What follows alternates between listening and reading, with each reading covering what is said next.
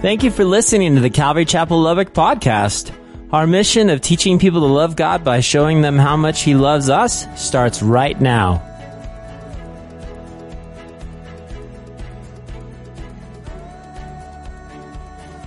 Guys, the other night, it was something, it was very interesting. The other night, um, while sitting at home, I was asked uh, if I could answer a football trivia question. Hey, Ben, do you think you could answer this question? Now, listen, I'm pretty good at trivia, but to be honest, I was a little bit worried. You know, I was a little bit worried because sometimes, well, actually most time, I can't even remember who won the last Super Bowl. You know, I was like, I I'm there watching it. I'm like, yeah. And two weeks later, I'm like, who even played? I mean, I mean, seriously. Now, some of you guys, I mean, really, you're like, I mean, you're the, you just know stats, you know everything. But for me, I was like, okay, okay. So, so again, I said, okay, so what's the question? What's the question? Well, here was the question, okay? The question was Super Bowl 19 between the Miami Dolphins and the San Francisco 49ers. Okay, here's a question. What year was Super Bowl 19 played? And I heard the Jeopardy, dun, dun, dun, dun, dun, right? Now, you're talking to a guy who can't even remember what he ate for dinner last week. Now, I know you A-type personalities like, I know, I know. Don't, don't ruin the message, okay? Don't ruin the message. But here's what I tell you. So I reasoned and I thought about it, I reasoned in my mind, and then my answer was 1985. 1985. How many of you knew that? How many of you knew that? Anyone? Paul? I thought Paul would. 1985, right? And the guy was like, Yeah, that's right, 1985. And I was just like, Yeah, I knew that. Now, here's what blows my mind. My oldest daughter was asked the very same question earlier that day she was asked the question and she got 1985, which blew my mind. Okay? Now, I was like super proud, right? I was super proud as well as stunned that both of us came up with the correct answer. Okay? Now, let me let you in on a little secret. I guessed. I guessed based upon deductive reasoning. You go, what do you mean? In my mind, I started going, okay, let's see, Super Bowl one, I know it was played around 1966, 1967. You add 19 to that. I'm going to say 1985. Well, I got it right, you know? It's like, yeah. Well, now here's what blew, here's what blew me away. Here's what blew me away. When I asked Talia, I said, Talia, how did you get 1980? I know how I got 1985. How did you get 1985? She said this. She told me, well, I did the exact same thing. I was like, what? No way. She said, I know that the first Super Bowl was played right after you were born, 1966. There you go. You know, you know how old I am. And she says, I added 19 more and I came up with 1985. I was, she did exactly the same thing that I did deductive reasoning, right? And I was so proud. And I was like, the apple doesn't fall far from the tree. And you're like, what does it mean exactly? What does that mean? What does that mean exactly? The apple doesn't fall far from the tree. Well, check this out. It's an idiom that means that kids are a lot like their parents. Now, if you're looking at yourself going, I ain't having to get, you're going to be a lot like you. It's so funny too. It's so funny because, because me and Santos were out there looking right this morning and Sasha comes in and she drives up and she backs up the car. And he goes, is that Sasha? And I'm going, well, yeah, Sasha, she's backing up just like you do, Santos, and the apple doesn't fall far from the tree. You guys know what I'm talking about, right? Some of your stuff, you're like, oh my gosh, my kids, that just was, that's it, and the apple doesn't fall. And you go, well, it's an idiom, guys, that, that means that kids are a lot like their parents. In fact, the fact that Talia, my daughter, was brought up in my house watching sports, in a lot of ways became like her dad in sports. The apple doesn't fall far from the tree can also mean when someone is displaying traits or behaving in the same way as parents or relatives. Let me say that again. Okay. When you go, hey, the apple doesn't fall far from the tree, it could mean that when someone is displaying traits or behaving in the same way as their parents or relatives. And it reminded me of this story. Listen to this story. A little girl asked her mother, how did the human race appear? The mother answered, Well, God made Adam and Eve, and then they had children, and so all mankind was made. Okay, the little girl said. Two days later, she went and asked her father the same question. The father answered, Well, many years ago, there were monkeys from which human race evolved. The confused girl returned to her mother and said, Mom, how is it possible that you told me the human race was created by God, and dad said they developed from monkeys? Well, the mother answers, Well, dear, that's very simple. I told you about my side of the family, and your father told you about his. so today, guys, I want to talk to you. I want to talk to you about staying connected to the vine so that we can, guys, display and behave the way our Jesus would. I want to stay connected. So if you recall, we left off last week, guys, we learned Jesus and the gang had left the upper room. They're walking through the Temple Mount on their way to the Garden of Gethsemane. Jesus still has a lot to teach them since he's only a few hours away from dying on the cross and he's trying to make the most of this time. Now, remember, when it comes to the vines, that would not be a foreign concept to them. The grapes, anything else. I mean, they, would be all over Israel. As a matter of fact, if you looked at the temple doors, you'd see these innate, wonderful gold doors, and they'd have a gold vine. And so the disciples knew when he started talking about grapes and vines, they knew what he was talking about. I used this illustration last year, last week. It's like it's like if he was talking about cotton, everyone here would go, "Oh yeah, I see the cotton fields around that." I mean, or if Jesus used a farming analogy, we would get it here, would we not? Because that's, that's kind of just in, in us here in West Texas. And so that's what he's doing. And so he says, I'm going to pour into my guys, but I want to use a visual. I want to, I want you guys to grasp this. And he starts on in verse one of chapter 15. Let's just, uh, let's just recap real quick. He said, I am the true vine and my father is the vine dresser. Every branch in me that does not bear fruit, he takes away. And every branch that bears fruit, he prunes, that he may bear more fruit. You are already clean because of the word which I have spoken to you. Abide in me, and I in you. A branch cannot bear fruit of itself unless it abides in the vine. Neither can you unless you abide in me. I am the vine, you are the branches. He who abides in me and I in him bears much fruit. Notice what he says. For without me, you can do nothing. Your attention, please. There are four key elements of this text, all of, in all of chapter 15. You go, what are they? Write these down if you're taking note. The vine is Jesus Christ. He says that I am the vine. He is the one that brings life. He is the one that brings nutrients. Here are the things that we need. Jesus Christ is the vine. Can I get an amen? Number two, we got to learn that the branches, who are the branches? That would be us. Okay? Turn to your neighbor and say, I'm a branch. I'm a branch, right? Look at, I'm a branch. I'm a branch. I'm an old branch, but I'm a branch. It doesn't matter how old it is, but that's what you are. You are a branch. The vine dresser, number four, that would be God the Father. The vine dresser. He's the expert fruit producer. That's what he does. God the Father is the vine dresser. And of course, the fruit we're going to talk about a little bit later on, but you can put, if you're taking note, the fruit we should be displaying should be wrapped and tied in love. That's what it should be. Okay? We'll see that according to Galatians, but I know the fruit he wants us to display is a love that is worthy to be called his disciples. That's the love we should be producing. That's what the Word of God says. Now, Jesus reminds the disciples as well as us every branch, remember we're branches, every branch does, that, that does not what? That does not bear fruit. Notice, guys, he says, He takes away. Do you guys see that in verse 2? He takes away. The Greek word is airo, A-I-R-O, and it means to be lifted up, to be lifted up. Now, here's the thing. It's, we learned last week, it, this is his ultimate purpose right? He sees a branch laying on the ground. Did you know that a vine branch laying on the ground will not produce grapes? It just will not. So Jesus, the vine, that God comes and he says, Oh, I need to lift this up. He takes away and he puts it back and he intertwines us with the rest of the vines so we can grow. That's first and foremost. And when we grow, then we'll begin to produce fruit. That's what he's saying. Every branch that does not bear fruit, he takes away. He lifts up.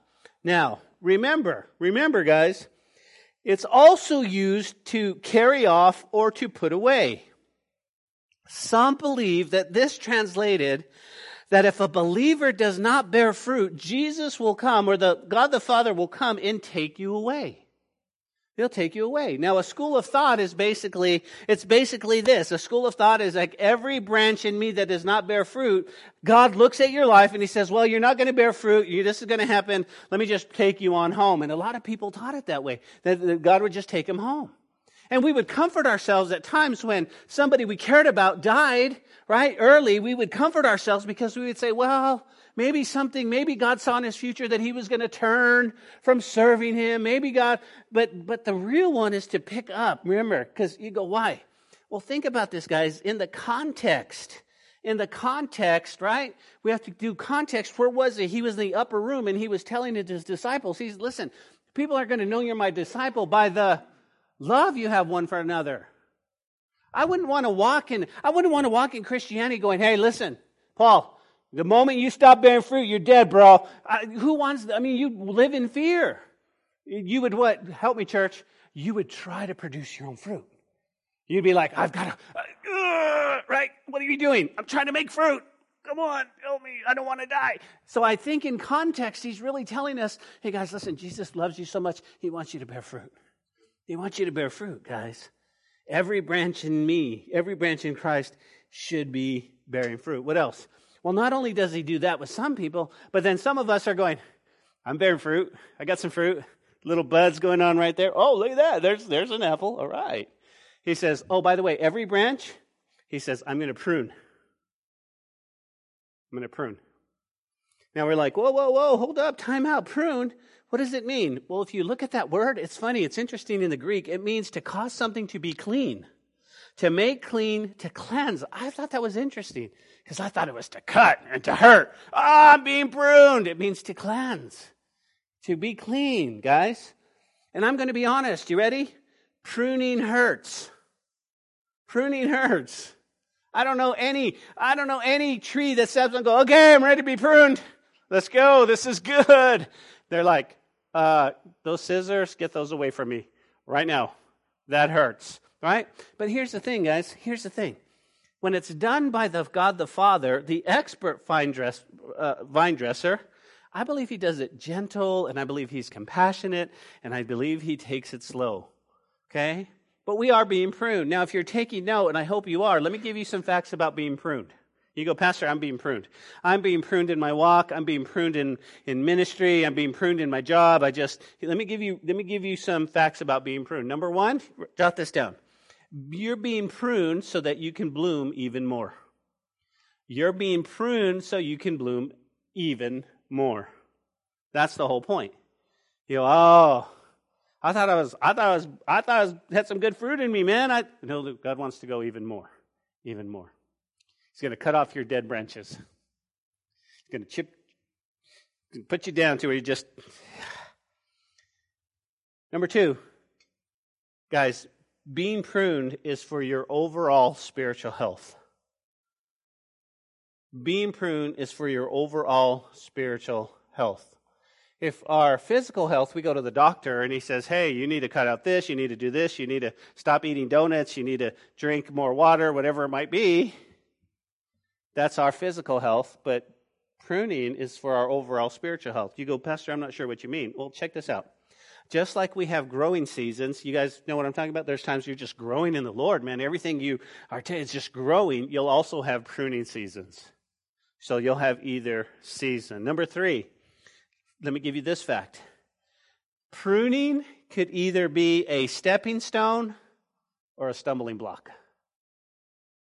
Pruning can be either a stepping stone or a stumbling block. You, Pastor, what do you mean? Well, guys, the way you look at it, because I've known some people who are beginning to get pruned and they back away from ministry and they back away from Christianity and it becomes a stumbling block from them because they go, listen, I don't want to do this because I'm, I, that's going to hurt. I don't want to do this because God's going to do this or God's going to do that or God loves you, but we take it in a way to where it needs to be a stepping stone. Okay, this is what I'm being pruned for. God's going to do some incredible growth. Number four, jot this down. Pruning destroys fears and insecurities.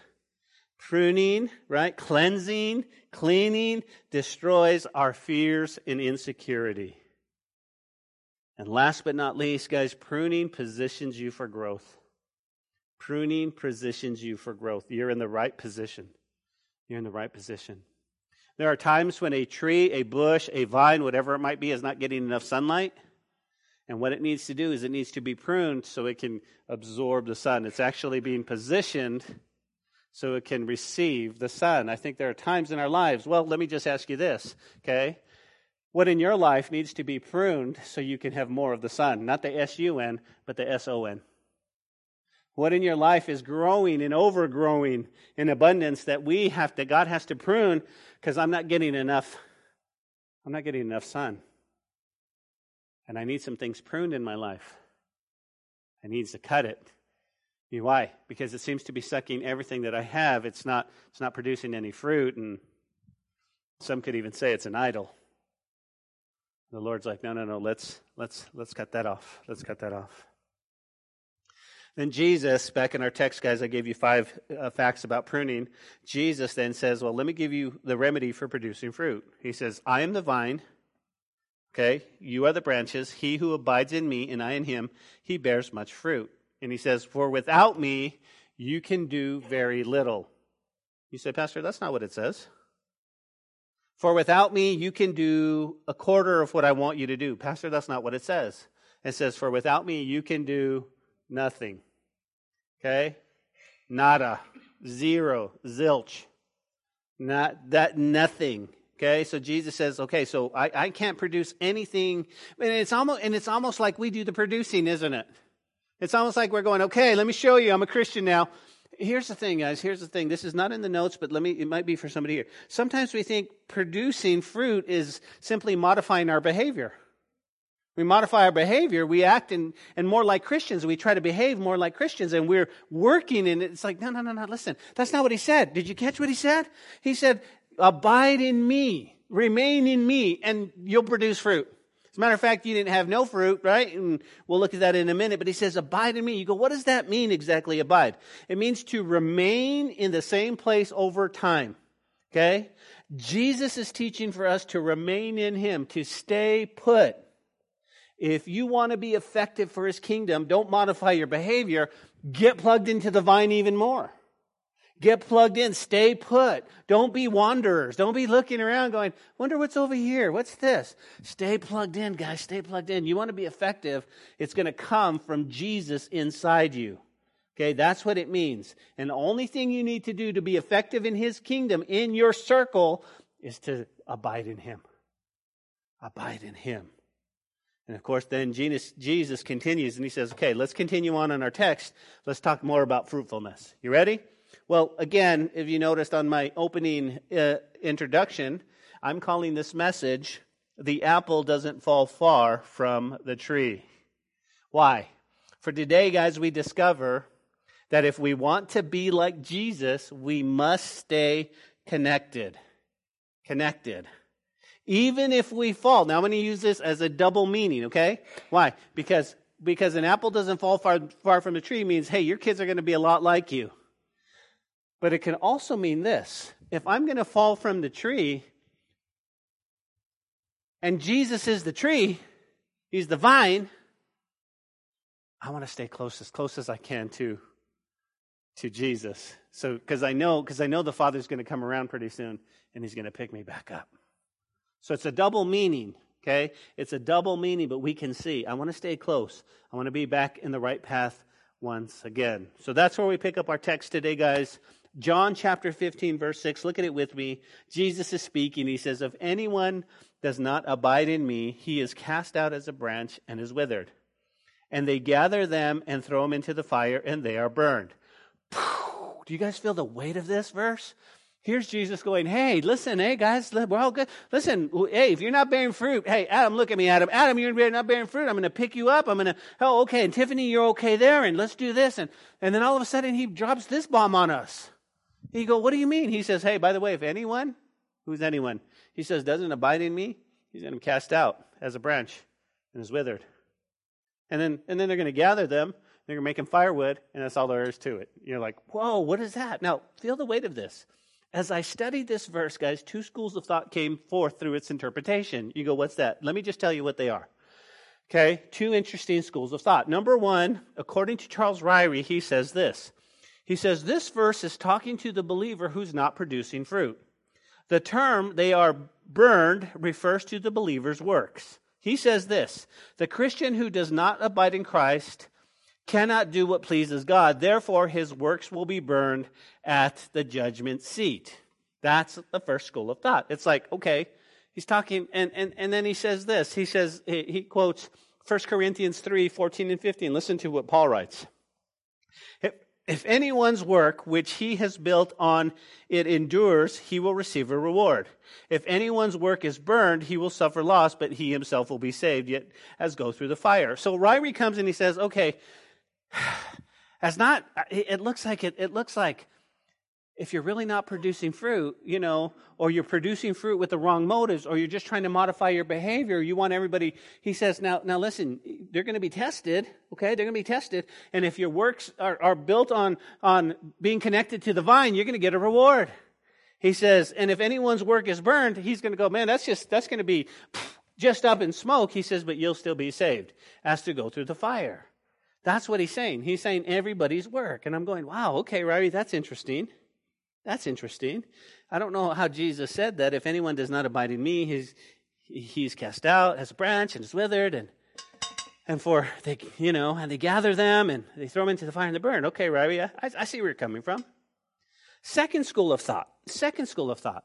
Most scholars believe that jesus is talking to unbelievers at this point okay? Unbelievers who will refuse to abide in him and like that branch, right? Because we're the branches, he goes, you're an unbelieving branch. Either you're a believing branch or an unbelieving branch.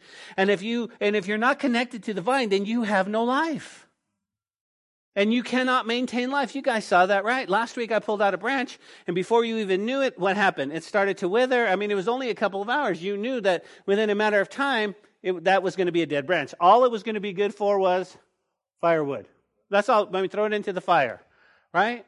And so, and so again, that's what he's saying. He's saying, eh, you know, it's going to become withered, thrown into the, the, the, fatal consequences of forsaking Christ. He says, if any man does not abide in me, he's cast out as a branch. This is a description of the fearful state of hypocrites that are not in Christ and the backslider who does not upright in Jesus. So, school thought number one, it's our works that can be burned.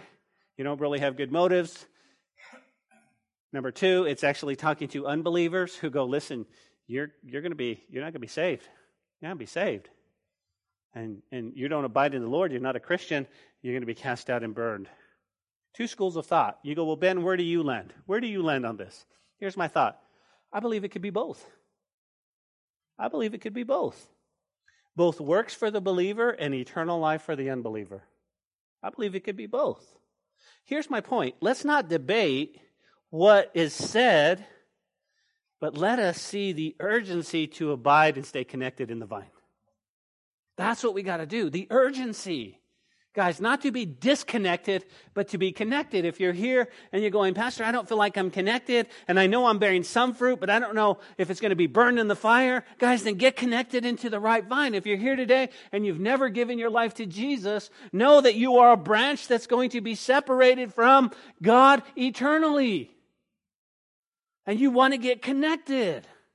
You're ready to give up the life. You're ready to give up all, all the things that the world tells you. And, and you're ready to get plugged in and go, man, Yes, yesterday, guys, we had just this incredible time at the men's fellowship. We had two young guys that we are trying to pump into to see God, what will you do? What could God do if you'll just surrender?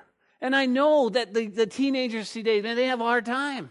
I know that they're tripping, man. I know that the world is coming at them 24 7, 365, but, but I know God is bigger. And I know, and I know if you would just take the time to go, God, open up your, open up my heart. I'm going to follow you. I don't care what my friends say. I don't care what my family says. I don't care. I'm going to follow you. You are more than anything to me. Watch what God will do with the life that's truly surrendered to Him. But that's what He's saying. It's His saying, guys. Can believe it can be both. Now, notice what Jesus does. Jesus will confirm that in the next few verses. Look at verse 7, okay? He says, If you abide in me and my words abide in you, you will ask what you desire and it shall be done. If we abide, everybody say abide in the way it's in, in the Greek verb tense, guys, it means to effectively and successfully. Like, this is where we are. We're going to abide. We're going to stay. This is effective. Okay? If we abide in Jesus and his words abide in us, whatever we ask, he will do. Whatever we ask, he will do. Now, listen. You go, how can that be? How can, how can it be? Well, here's why. Because this indwelling of his words in them will produce the harmony of asking under his perfect will. You go, whoa, what did you just say? There's a bunch of words there. No, no, no. Here's what I'm saying. Because of his words and the Holy Spirit dwelling inside of, we're not going to sit here and go, God, I'm going to ask for a hmm, Cadillac.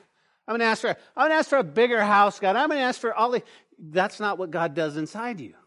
What God does inside you is you start going, man, those aren't things that I need. Those aren't things that I really want. Oh, sure, Lord, I would be blessed, but you know what I really want? I want this person saved, and I want to see this person walk. And I know this person who's really hurt emotionally, I want to see them healed. God, that's what I really want. Please help me. And if you could use my life in any way, shape, or form, God, please, please, that's what I want to do. Would you, would you do that? And that's how he's saying. He's saying his indwelling, you're not going to ask amiss, like James says. You're not going to ask with the wrong motives. You're going to go, God, I want people. I want people. Brother Joe, I got a question. Brother Joe, I got a question. Is there something better than going to heaven? What's that? Taking somebody with you. Brother Joe said that last last month, and, and that's right. We want to take people with us, guys, and that's what he's saying. He's saying, okay, okay. If I effectively in Jesus abide in him, abide in him. As a matter of fact, John, he goes off and he writes in 1 John chapter 2 verse 14. He says, I have written to you fathers because you have known who is from the beginning. I have written to you young men. Look at me, young men. Here's what he's saying. Because you are strong and the word of God abides in you and you have overcome the wicked one. How cool is that? How cool. He says, I'm writing to young men. I didn't know he was writing to me. Wait a minute. Why are you laughing? How cool would it be to listen and say, Hey, Brian, God's writing to you right here. And what's he saying to you? He says, You're strong. You're strong, and the word of God abides in you. How cool is that? Now, I know us older guys, right? Anybody probably older than 20, older than 20, go, Man, I wish I had that chance again. Man, I, you go, what, what, what? If I have one regret, what would it be? That I didn't give my life to Jesus earlier that I didn't, I didn't surrender at 15 or 14 or 13. I got saved at 17. I got saved at 19, at 32, whatever it might be. You're just going, man, I wish that. I wish that. That's what he's saying. You guys want your prayers answered? You go, yes, sir. Abide in Jesus. Abide in Jesus. Verse 8 By this, Jesus says, My Father is glorified, that you bear much fruit and so you will be my disciples. Okay, believer. He says, by this, by what's he talking about? By abiding in Jesus and Jesus in us through his Holy Spirit, his word, and his love. By this, the Father is glorified.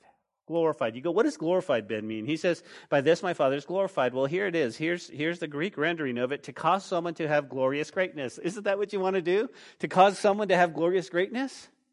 Wow, Lord, you are great to make gloriously, to make great, to glorify. That's what happens, right? What happens? Listen, listen. When you bear fruit, God is glorified.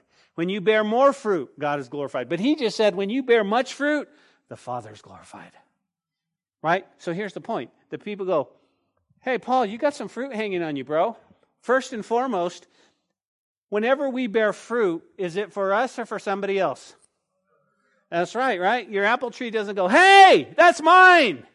It sits there and goes, here, have his mine. The apricot tree's like, then plenty of fruit. Go for it, man. So our fruit is for somebody else. Okay, so Paul is there. He is. Paul is a he's he's a fruit tree. He's a tree. He's a he. There he is bearing fruit. Right? And I go up to Paul and I say, Paul, check this out. Boom. Oh, this is great. This is a great piece of fruit. Right? Am I going to glorify Paul or am I going to go? I know Paul. I glorify God. Because we they know us, right? And if and if any fruit is hanging out, you're going, that's the Lord. That's the Lord. Right? And so we're sitting here bearing fruit. People come and pick the fruit. And, and listen, here's the point. Let him pick your fruit. Let him pick. That's what it's for. Right? Let's not be hoarders, right? That's my fruit. That's my fruit. God has given you a gift. He's given you fruit. He, you know what? And it's for people to come and go, wow, wow, that's good. That's, oh, that's good. That's not you, Paul. Paul goes, It was Jesus. And, and the Father is glorified, right? And people will cause great, glorious greatness. To glorify God, guys, let's just be honest, it's to live radically. It's to live radically and extol his attributes. You go, what do you mean? What does it mean to glorify God? To extol his attributes, to what? His holiness. His holiness. Guys, we got to get away from the fact that, well, we're under grace, so we could watch whatever filth we want to watch. We want to extol his holiness in our lives. Okay, it's a process. You go, what else? His faithfulness. To remain faithful. It's not where we start, it's where we finish. We should all finish well. Okay? I'm going to be in heaven going, okay, you ready? You, you better be there. Come on. I'm going to cheer you guys on. Why? Because we all want to finish well. You better do the same for me. Because if you go up there and he, Ben's not here, uh oh. Uh oh. His faithfulness, his mercy. Guys, we need to, that's one of his attributes. Are you merciful to others? How about love? How about love? Are you loving? Right? How about, how about extolling his sovereignty, his power?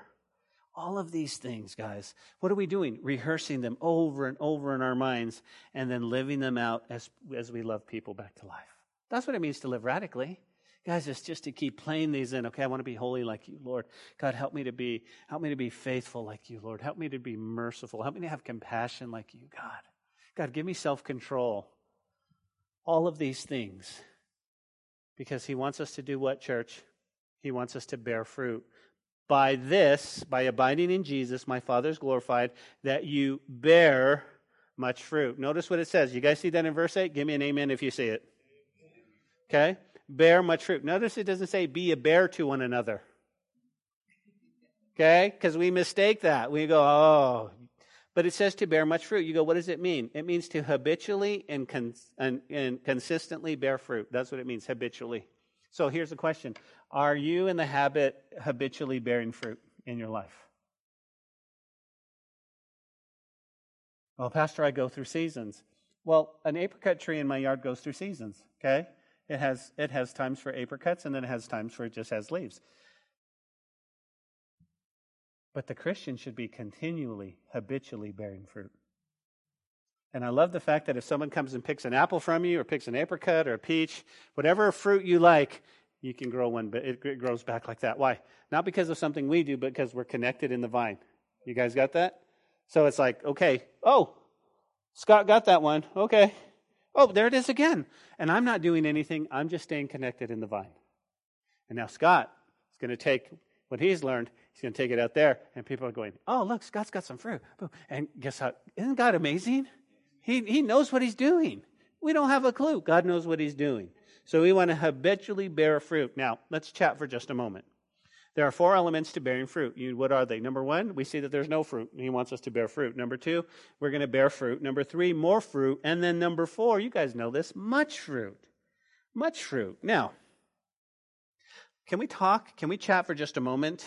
Right? The Father is glorified in us when we bear fruit. What is the fruit? What is that fruit? You go, well, Ben, it could be it could be a number of things. Amen. Let me give you a number of things that we could talk about, okay? Number one, it could be converts. It could be converts. That's what fruit could be. You're going out in the ministry of reconciliation, you're telling people about Jesus, and you're leading them to Christ. Don't be afraid. Don't stop short when you're, when you're presenting the gospel. A lot of times you guys are just amazingly gifted and you'll share the gospel and you go right up into that point. You go, Amen. Let me know if you ever want to get saved. And you'll walk away and the guy's going, I want to get saved now, but I'm afraid. Always go, Hey, I can lead you into prayer today if you're serious. I can, do you want me to, do you want me to pray with you? Do you want to do this right now? Because fruit can be converts. You go, what else? I think fruit can be Christian character. Christian character. Okay? This one really got me because I'm thinking, you know what? It's one thing to act holy and in front of people, but what do you do when you're alone with Jesus? Right? What's your character like? Because that's what character is, isn't it? Character is, is like, how do you behave when nobody's watching? I was busted. I want to produce that. You go, Ben, nobody's watching my fruit. I'm home alone. But God is there. God is there. And what you do at home in the dark will eventually come out in the light.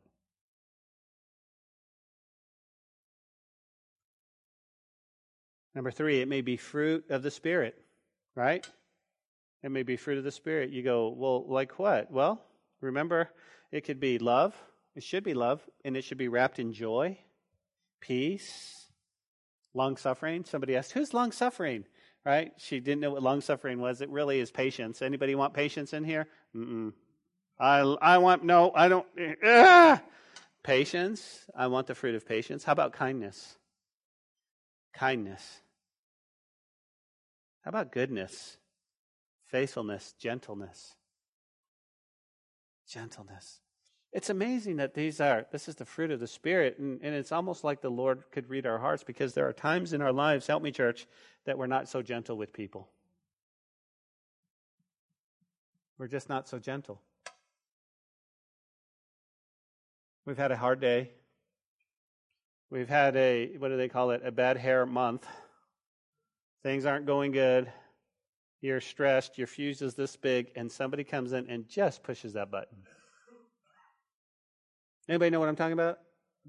Tiffany's going. But it's it's the fruit that causes us to be gentle with them, even when we want to pinch their head off. But we just we're just gentle. We're just gentle. God bless you and keep you from the lion's den, kind of thing. How about self control?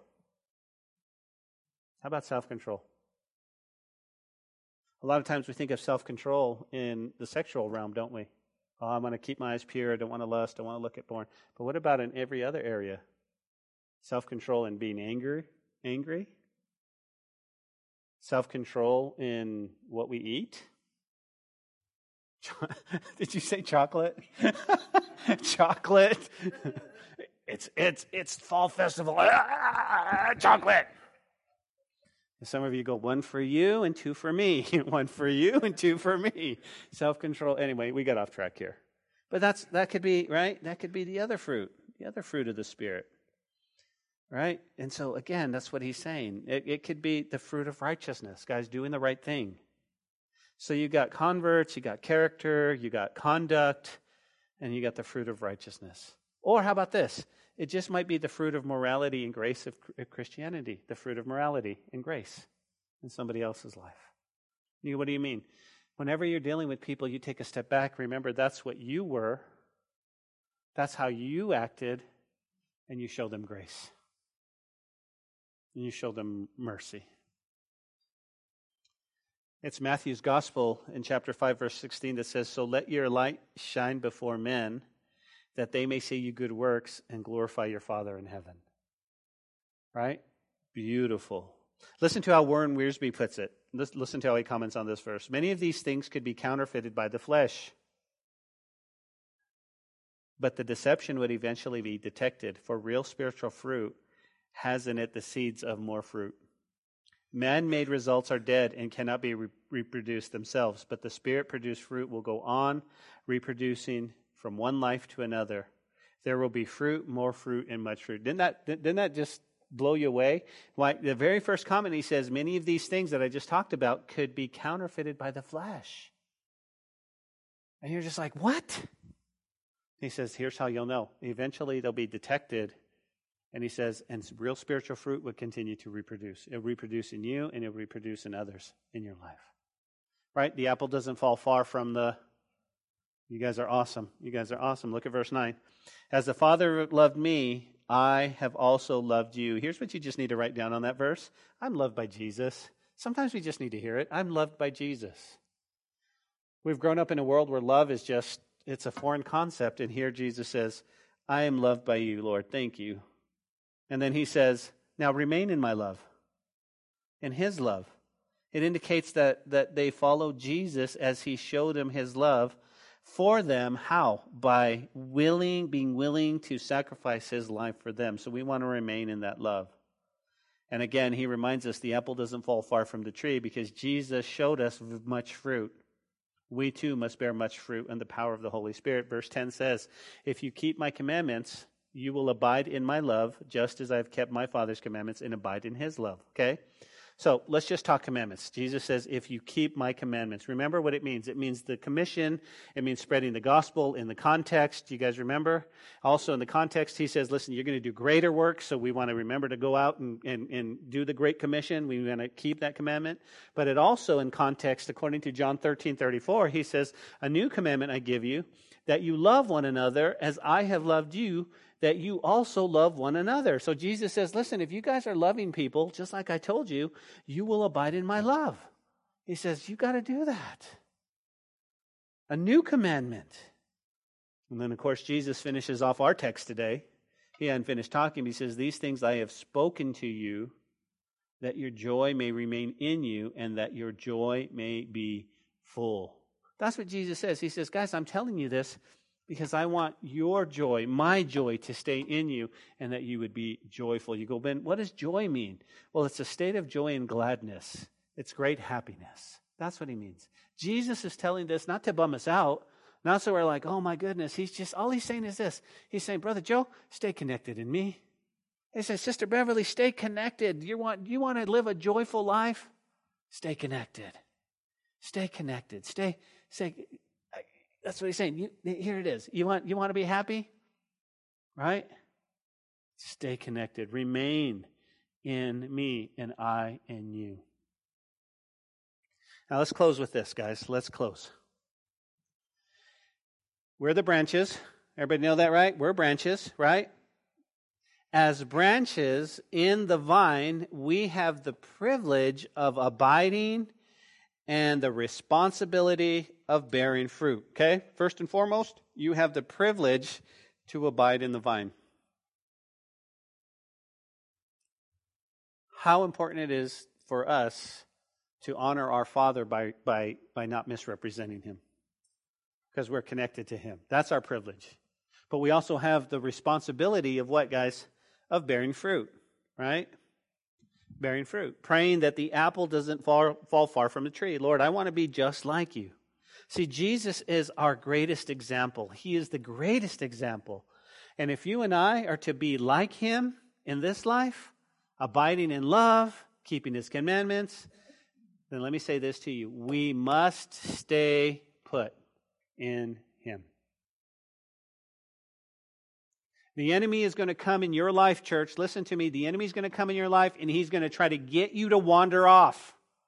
He's going to get you to think things. He's going to get you to doubt his love. He's going to get you to doubt the greatness of who he is. And he's going to want to get you to wander away instead of stay put in him. His goal is to get you disconnected from the vine. That's his goal. Di- unplug that thing, man. There's no power if he's not connected. He's going to dry up and he's going to be just like a branch. And I'm going to sit there and I'm going to laugh at him. And here the word of God says, no, no, no, no. Just stay plugged in, guys. Stay put. Stay put. It's going to be tough sometimes. Why? Because I'm going to see fruit and that's going to hurt. And he's going to, he's going to prune me at times. That's okay. But I'm going to stay plugged in. I'm going to stay plugged in. Guys, with your dying breath, you want to stay plugged in. With your dying breath, you say, I, I'm going to finish well. I'm going to finish well, Jesus. I'm going to finish well. The apple doesn't fall far from the tree, guys, means that what? When someone is displaying traits or behaving in the same way as their parents. That's what I want to do. I want to behave like my Jesus. That's what Jesus said. Jesus said, People are going to know you're my kid. You're my offspring. You're my children. You're my disciples. Not how you look, but, but how you love. How you love. And when you're loving people, and you've got joy and you've got happiness, and you're gentle when they're ugly, and you're kind when they're mean, they're going to go and glorify God. They're going to glorify God.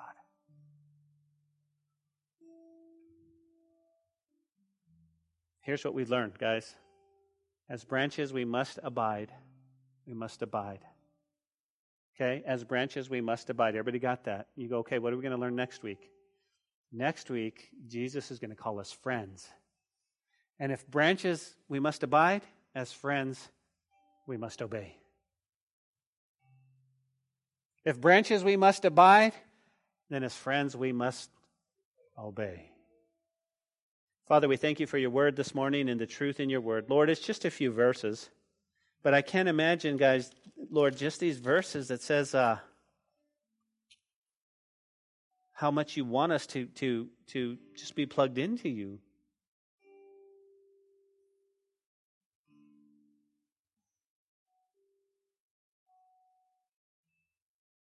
Father, I never want to leave a meeting, God, without an opportunity for anyone to respond to your goodness and your grace and your mercy.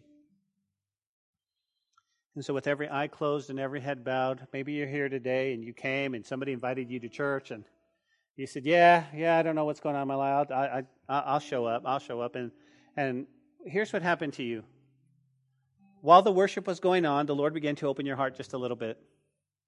You're singing some songs. You're like, "Man, I need God in my life. I need God in my life."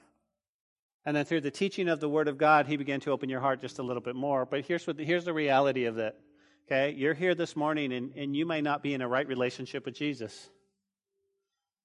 And you're thinking, Pastor, I was tracking with you, and then you said the thing about the branch and then and then being cut off. I don't I don't want to be cut off. I want my sins forgiven. I know God has put eternity in my heart.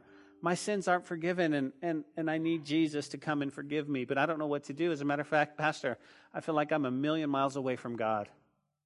Well, let me tell you this. If you feel like you're a million miles away from God this morning, you're one decision away from coming back to Him.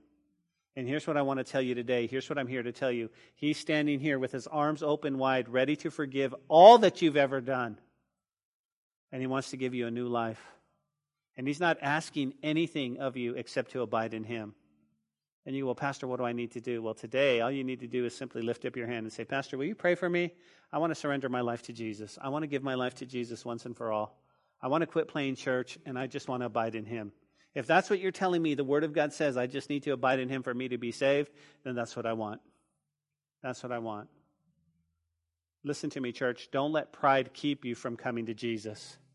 Pride is the number one thing that right now it's going, hey, you don't need this. You're saved. You're cool. You and your God, you got it worked out. That's false. That's a lie from the pit of hell. Today, if you'll open up your heart and you invite Him inside, you'll be saved. God will save you and He'll put a, He'll put a new life in you and He'll take you places you could never imagine. But if you don't, and you walk out of here, then just like Jesus said, a branch is going to be is, uh, that doesn't abide in me is going to be burned and be separated from Him forever. And God brought you here for a reason, and He's ready for you to surrender to Him. So, with every eye closed and every head bowed, is there anybody here this morning that says, Pastor, um, I think you were talking to me? I feel my heart beating that way, and I really, I, I don't care what people think. I'm ready to surrender my life to Jesus. I want to know 100% that I'm saved. If that's you, will you just lift up your hand? Nobody will see you. God will see you. You just lift up your hand and say, Pastor, pray for me. Would you do that right now? Is there anyone here that would do that? You're not in a right relationship with God. Don't let the enemy distract you guys right now, just between you and the Lord. Maybe you feel like, man, I need to lift my hand, but I, I don't know. Listen to the Lord. God bless you, sir, in the back. I hear you. I see you. Amen. Anyone else wants to make sure that you are right with Jesus? Just lift your hand and say, Pastor, pray for me.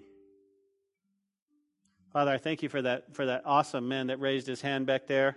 That Lord, you would speak to him, that you would you would just uh, pray with him, that you would love on him, that he would abide in you, that he would pray something like this: Lord Jesus, forgive me of my sin. I have not abided in you, but I want to abide in you. I want to know that when I die, I can be with you forever. Come into my heart. Be my Lord, and be my God, and be my Savior, and be my friend. I believe in you, Jesus. I believe you died for me, you were buried, and you rose again. I believe that with all of my heart. And so that is in my heart. In Jesus' name. Amen. Let's worship, church.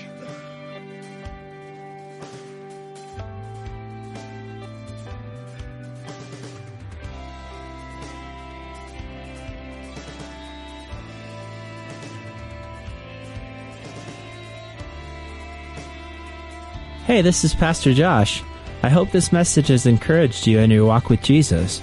If it has, we would love to hear your story of how it has impacted you or especially if you responded to the invitation to receive Jesus into your heart as your Lord and Savior. To get in touch or to receive more information, please contact us by phone at 806 799 2227 or send an email to calvarylubbock at hotmail.com. Again, that phone number is 806 799 2227. Also, if you want to partner with us financially to take the gospel to West Texas and the world, please click on the donate button on calvarychapellubbock.org. Thanks for listening to the podcast. May God richly bless you.